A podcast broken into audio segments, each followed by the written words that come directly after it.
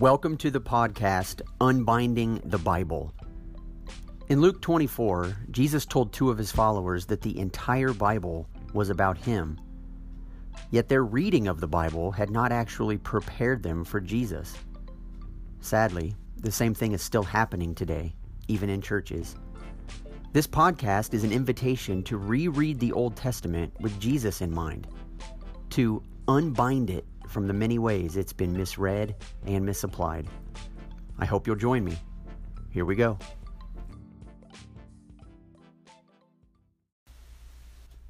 Welcome back to the Unbinding the Bible podcast. For this second podcast, one of the things I thought would be really helpful would be before we jump back into the Old Testament specifically and look at all that I think Jesus intended for us to understand when we read the Old Testament I think it might help us first, before we even do that, to just begin um, with kind of an examination of just what it is that we think Jesus did when he came.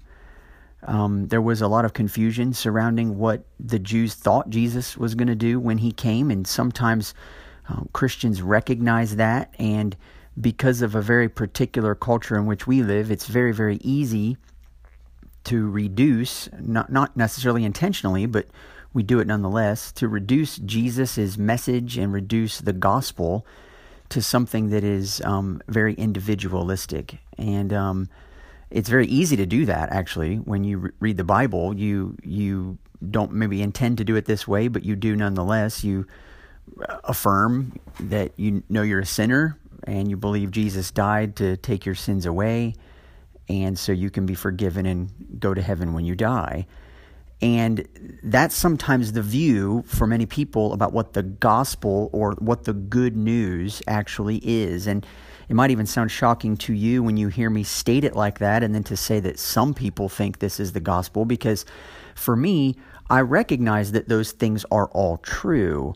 But for that type of message to be the total, complete picture of the gospel is very, very narrow. In fact, you actually don't need much of the Old Testament at all in order to come up with that interpretation of the gospel maybe apart from a few verses in the fall or a couple other references in the psalms or in second kings about sin being present in every person you really don't need vast portions of the old testament story. You certainly don't need israel's history. You certainly don't need passages about the law. You don't need the vast majority of what the prophets rebuked the people for doing or for not doing. You really don't need the story in order to come up with I know I'm a sinner. I believe Jesus died to take my sins away so I can be forgiven and go to heaven when I die. Those things are true, but they're such a small part that I think, and, and, the reason I've titled this section, How Big Is Your Gospel Big Enough? It is just so that we know when we enter into a reading of the Old Testament that we're not just looking for individual application to our own personal life.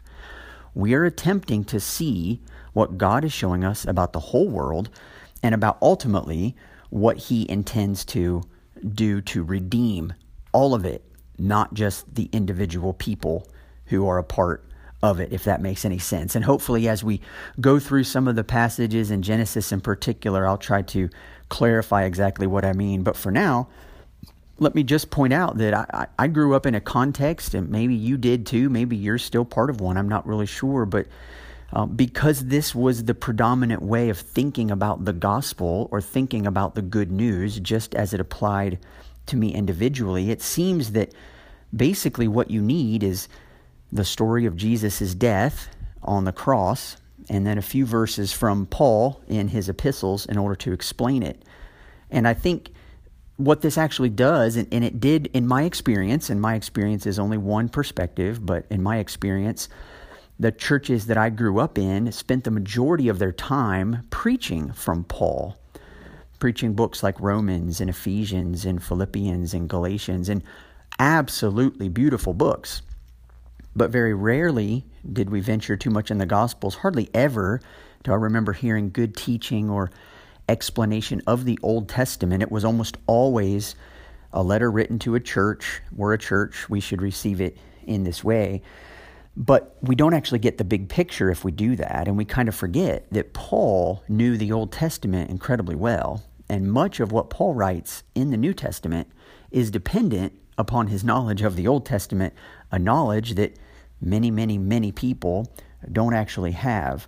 So the Bible actually tells a far bigger story. It's not just something personal. Salvation is not just something personal. The Bible tells the story of God seeking to restore, redeem, and reclaim the entire creation through Christ, healing divisions that exist between nations, bringing salvation at every level of human and, and creational need and loss, like bringing it all back together, tying it all back together. It's the big story, if you will, of salvation. And even Paul, in a book like Colossians, seems to make this point. The way Paul thinks of salvation, according to Colossians 1 15 through 23, it's a passage that begins by highlighting the supremacy of Jesus. And in Colossians chapter 1, Paul, Paul says this. He says, Jesus, He is the image of the invisible God, the firstborn of all creation. For by him all things were created in heaven and on earth, visible and invisible, whether thrones or dominions or rulers or authorities, all things were created through him and for him. And he is before all things, and in him all things hold together. And he is the head of the body, the church. He is the beginning, the firstborn from the dead, that in everything he might be preeminent. For in him all the fullness of God was pleased to dwell and through him to reconcile to himself all things, whether on earth or in heaven, making peace by the blood of his cross. And you, who once were alienated and hostile in mind, doing evil deeds, he has now reconciled in his body of flesh by his death, in order to present you holy and blameless and above reproach before him. If indeed you continue in the faith, stable and steadfast, not shifting from the hope of the gospel that you heard, which has been proclaimed in all creation under heaven, and of which I, Paul, became a minister. Now, if you take what Paul says in Colossians, the way Paul is thinking about salvation is that it is for the whole creation, then it's for the whole church, and then it's for individual believers. And that's the actual order that Paul puts those things in. He states them that way. It's for the whole creation, then for the church, then for individual believers. When you read passages like Ephesians chapter 2, you get much more of the same. You get God in Christ uniting the world to himself, uniting Jew and Gentile into one new man, and presenting us both to the Father as one. So there is this global perspective, there's this larger perspective that's involved when, when you talk about the gospel.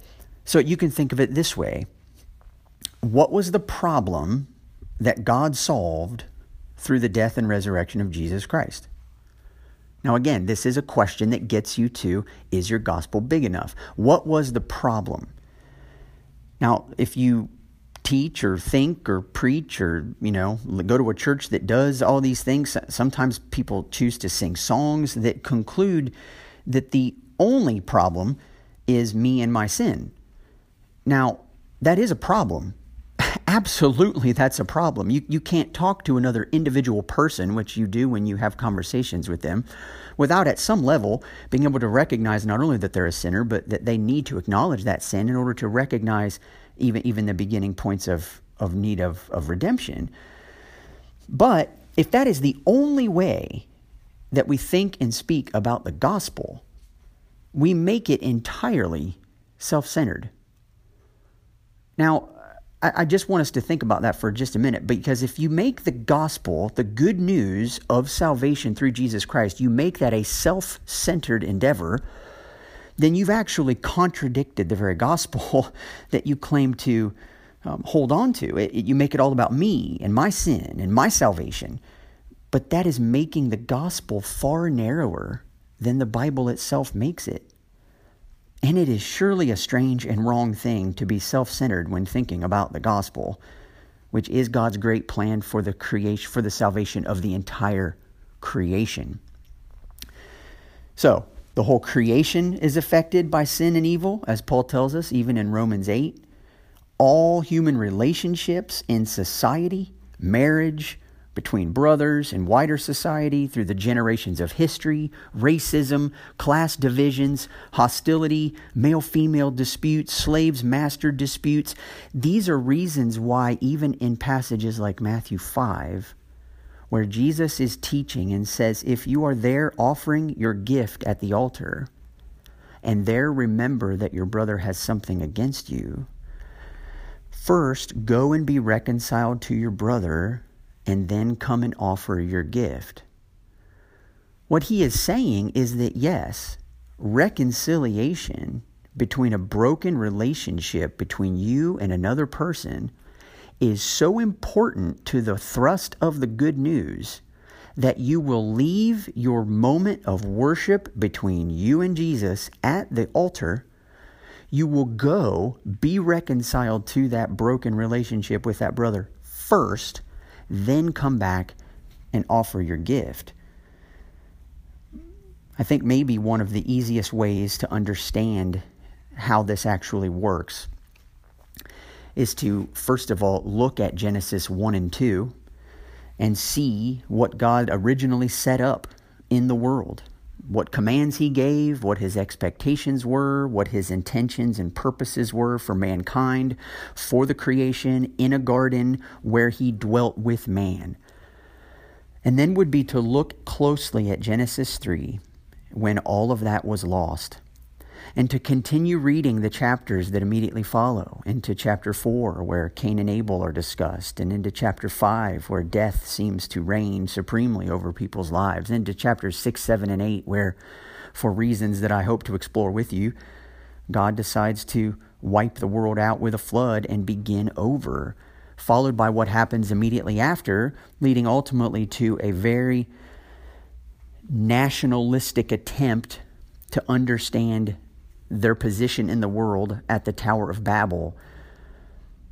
And what you and I have to understand is that the gospel that Jesus has come to proclaim, the good news that Jesus says he himself is, is absolutely there as a way of solving what it is that actually went wrong in the fall.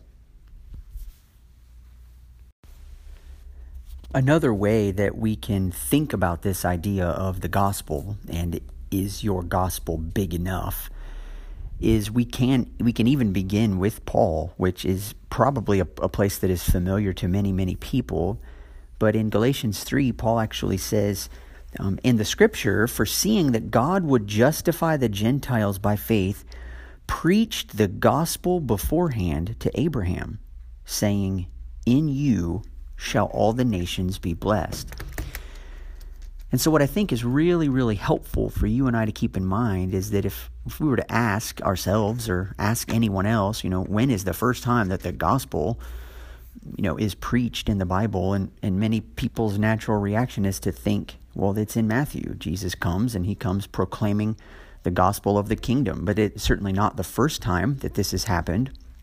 And what Paul says in Galatians is that the scripture preached the gospel beforehand to Abraham, all the way back in Genesis 12.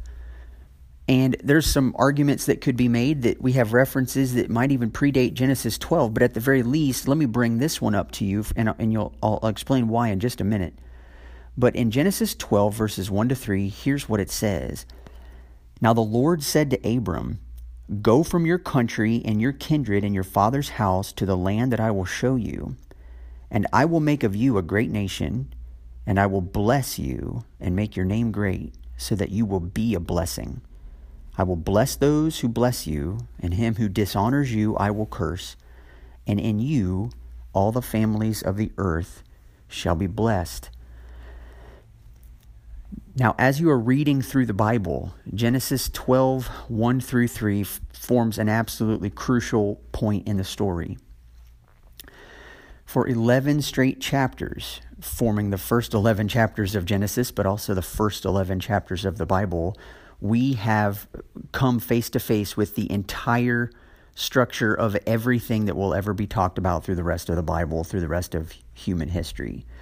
We've dealt with creation. We've dealt with creation of, of man and woman and their position in the in a perfect garden with God. We've dealt with temptation and um, desire to become more like God than what they actually were already granted. And we deal with what mankind is as men and women made in the image of God. We're given a commission to rule over the birds of the air and the fish of the sea and every living thing that creeps on the ground. And and then we have sin entering and we have temptation to mistreat those partners in our um, divine commission. And I would like to take the time over the next several podcasts to walk through some highlight points from the first 11 chapters of Genesis because I think they don't get enough attention. And I actually think that the way the Bible is structured, many of the themes and tensions and issues that surface in the first 11 chapters of Genesis will take the rest of the Bible to unpack. And the reason why I think that is because in Genesis 12, 1 through 3, the promise that God makes to Abraham has striking, striking similarities to the very types of things that have just been going on through the first 11 chapters of Genesis. Just give you one example. God says to Abraham, I will bless you and I will make your name great. Now, that statement all by itself, you might think, well, that's cool. But that statement, I will make your name great, is actually not just a unique statement of blessing that God gives to Abraham. It's actually in direct contrast to a statement that the workers in the Tower of Babel in Genesis 11 make about themselves. And here's what they say before God comes down to confuse their languages so that they are unable to continue to build their city. In verse 4 of Genesis 11, they, the people say, Come, let us build ourselves a city and a tower with its top in the heavens, and let us make a name for ourselves, lest we be dispersed over the face of the whole earth. Now, here's a group of people in an act of rebellion seeking to make a name for themselves. God's antidote to that national problem is to particularly make the name great of the person God chooses to get his redemption rolling. But it's interesting if you read what the men say in the Tower of Babel story, they say, Let us make a name for ourselves, lest we be dispersed over the face of the whole earth. Well, if you back up all the way to Genesis 1 and you hear God's commission for all of mankind be fruitful and multiply, fill the earth and subdue it part of mankind's actual commission is beginning in a perfect garden, he is to be fruitful and multiply and spread across the face of the entire earth. This is what God intended for man from the beginning. But in the Tower of Babel story, you not only have a group of people seeking to make a name for themselves, but you have them doing so specifically so that they will not be spread over the face of the earth. And so, what Genesis 12, 1 to 3 is doing, and it does it in a very, very creative way, is countering every conceivable aspect of the fall so that you and I begin to look for how is God going to solve this problem on a global scale. Not on an individual scale, not on a personal and a private scale. It will involve that, but he was going to solve it on a global scale. And the way that he does it is in three verses Genesis 12, 1 to 3. He uses the word bless five times. And if you read Genesis 1 through 11, you will find that the author of Genesis uses the word curse five times. He uses it in speaking of the ground. He uses it in speaking of cursed is Cain from the ground. He references the curse that he will no longer curse the world with a worldwide flood. He uses it in reference to cursed be Canaan, um, Ham's son, after Ham commits that horrible atrocity immediately following the flood. But five times in the first 11 chapters of Genesis, we're confronted with the curse, this negative downward spiral of sin and death that lead to corruption, that lead to more and more chaos, that lead to destruction. and a horrible place for humans to dwell. Genesis 12, 1 to 3, which Paul tells us is the gospel preached beforehand to Abraham. The gospel, God's plan for redemption, is aimed in its totality at reversing everything that has been affected in the fall. And so, what I want to do in the podcasts that follow is to go all the way back to the beginning. I don't think you and I can understand anything about Jesus, quite frankly, if we jump into our Bibles 80% of the way through the story. You can pick up a few nuggets here and there, and many people do, and they conclude that life is just fine that way. I would much rather be able to understand Jesus on his own terms than understand him on the terms that I impose on him because I'm not really thinking about it the way he is. Jesus said he has come to unite all things in him. And when I when I hear all things, I do hear individuals between individuals and God.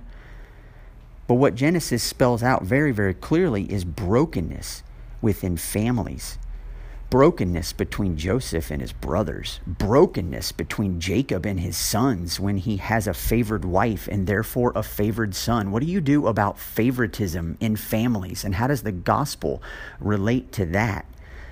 What do you do about brokenness between brothers, Jacob and Esau, where one lies and tricks his father into giving him the blessing when the other one really feels that he deserves it? What does reconciliation look like in a relationship where you've stabbed someone and for 20 years of their life they've felt the consequences of that? Expand it beyond brothers. What about whole families? We've got divorce rates that are rampant right now. What about dealing with small communities? We have churches that are meant to be an expression of how we live out the gospel in community with other people. Why? Because God's intention for humanity is that together we would rule over the creation well. You don't have to have your news stations on for more than 30 seconds to see that there are quite a few different interpretations of what it means to rule well over people. And many, many of them have nothing to do with God's intentions for mankind as revealed in Jesus Christ.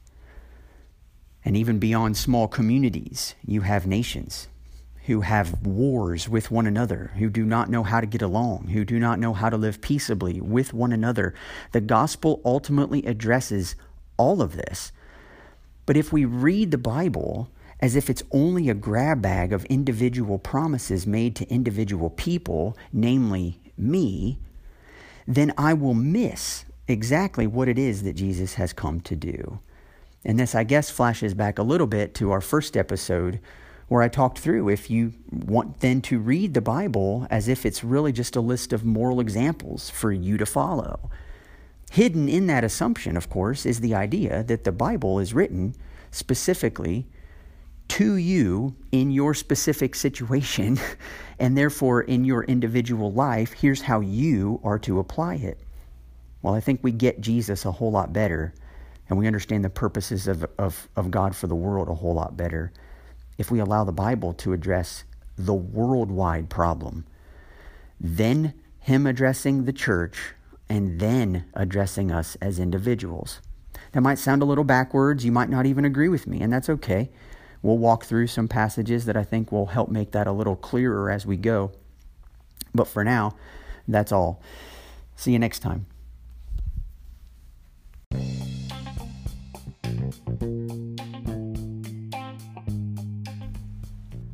I hope you enjoyed today's podcast. If you have any questions or any comments or things that you would like to interact with me about, uh, about this podcast or the episode before, please follow down into the episode notes and I'll put a link in there for an email address, unbindingthebible at gmail.com. And I would love to hear from you. Just any questions, any thoughts, any comments um, that you have about what you've been hearing on the podcast. So, hopefully, again, I'll be releasing another episode next Thursday, and I hope you tune in. See you then.